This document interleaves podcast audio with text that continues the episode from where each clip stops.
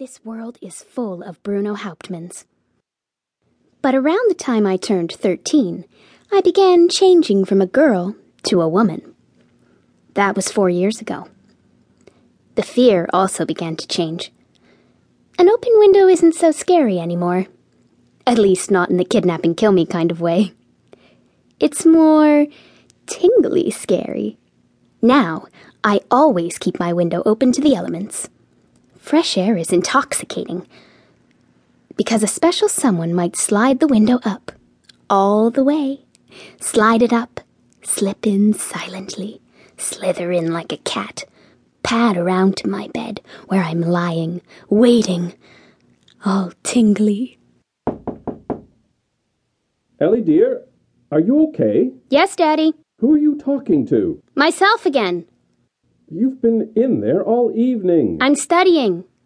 Well, I just wanted you to know that the president was on the radio just now. We've declared war on Germany. Thank you, Daddy.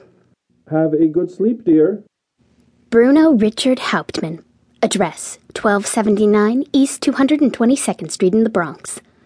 An illegal German immigrant. When he was arrested, he had marked ransom money on his person. The police investigation was very sloppy, but there was just too much circumstantial evidence, even with so many errors. Bruno, poor dishy Bruno, was put in the electric chair and fried. Bzz, bzz. America's babies were safe again. America's young girls could sleep again. But America's young women, that's another story. We don't really want to sleep, do we? But alas, even the best laid plans of a young woman can be sidetracked by life. Like Mr. Roosevelt declaring a war. Shh! Elika, take my suitcase. I'm in bed. Come in. Oh, don't throw it on the floor. Oh. Don't fall on the floor. A little grace, please. Sorry. Sorry. Ellen? Ellen, I, I thought I heard a thump. It's okay, Daddy. I just dropped a textbook. Clumsy dumb cup. You have to be more careful. He won't come in, but the pest might. Your mother? She has ears like Dumbo.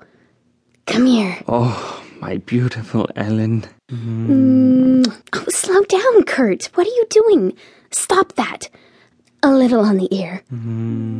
Oh, okay, stop. My throat too, but just a peck. What's the suitcase for anyway? Your things. Like you told me. It's a bit small, don't you think?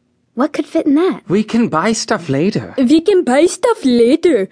Stuff? And with what money, Kurt? The money I have been saving from my job at Western Union. Western Union. Hmm. You sure you want to give up that job? Fraulein, for you, I would give up my life. Mine Elika. I would walk across burning coals with people whipping my bare back with willow branches.